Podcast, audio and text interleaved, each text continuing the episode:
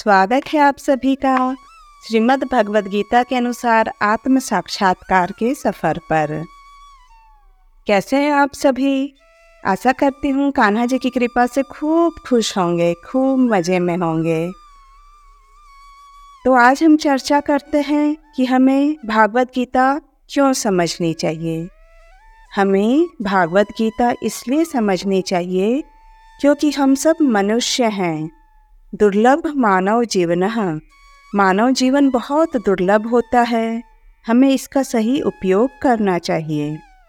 एक तरफ़ सभी पशुओं को रख दीजिए और एक तरफ़ मनुष्यों को।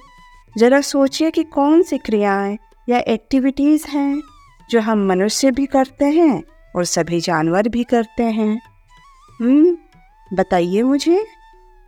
हितोपदेश में कहा गया है आहार निद्रा भय मैथुनम च सामान्यमेतद् पशुभिर्नाम धर्मो हि तेषामधिको विशेष।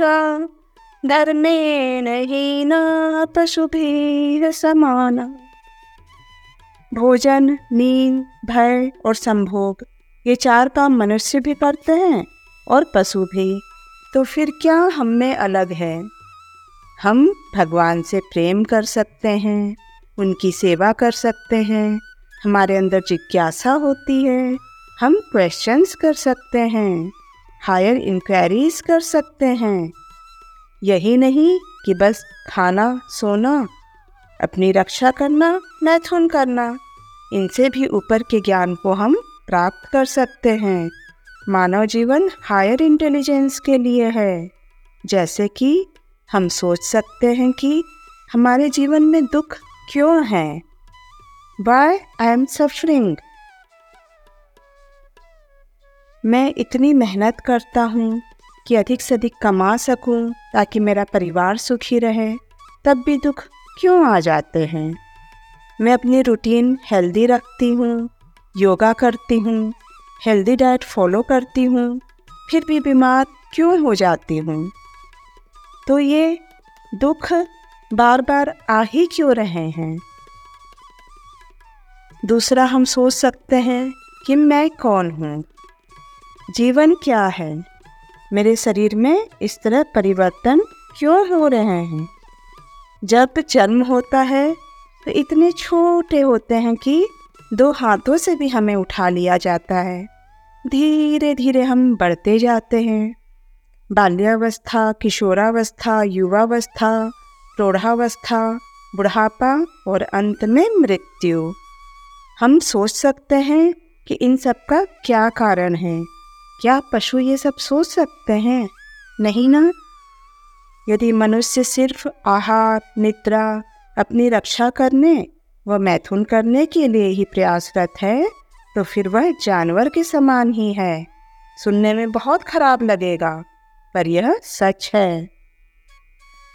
तीसरा क्वेश्चन हम कर सकते हैं कि हमारे जीवन का उद्देश्य क्या है और हमारे जीवन में कष्ट बार बार क्यों आते हैं?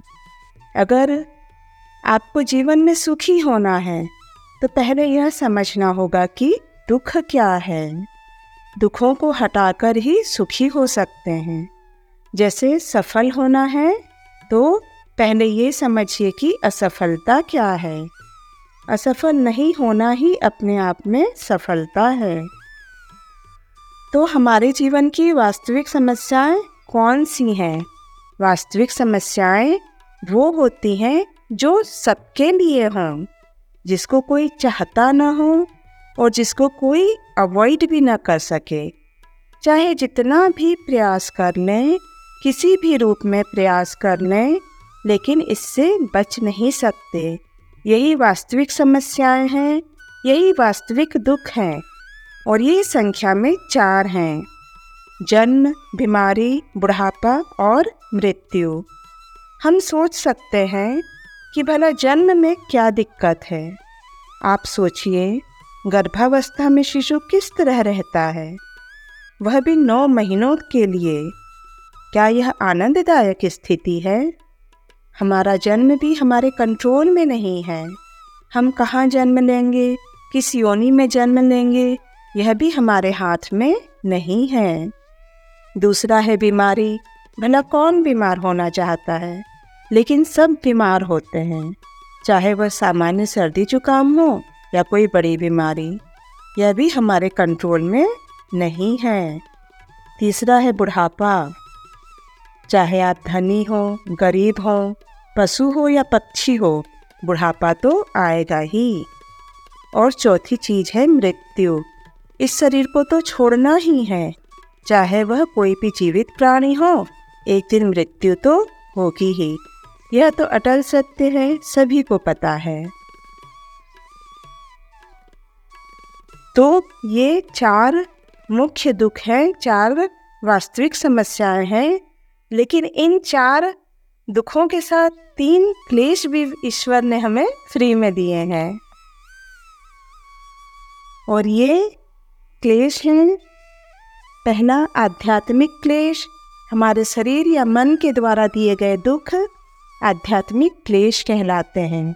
शरीर में कोई समस्या आ गई या हमारा मन विचलित है तो यह है आध्यात्मिक क्लेश, जो हमने खुद ही अपने को दिया है। दूसरा है आदि भौतिक क्लेश।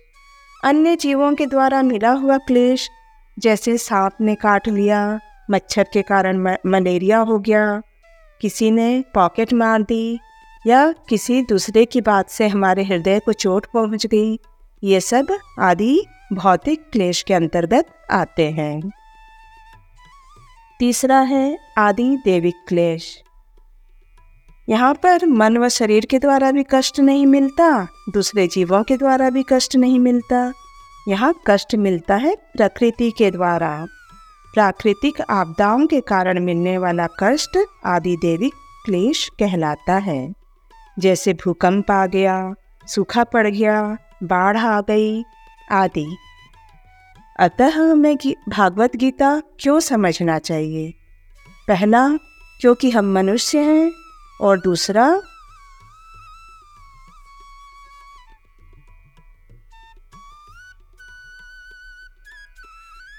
अतः हमें भागवत गीता क्यों समझना चाहिए? पहला, क्योंकि हम मनुष्य हैं और मानव जीवन विशेष है। तथा दूसरा जो चार प्रकार के वास्तविक दुख व तीन प्रकार के क्लेश हैं, इनसे हमें कैसे निकलना है? यह भी भागवत गीता हमें बताती है। तो आज यहीं तक। इससे आगे की चर्चा हम अगले एपिसोड में करेंगे। जय श्री कृष्णा।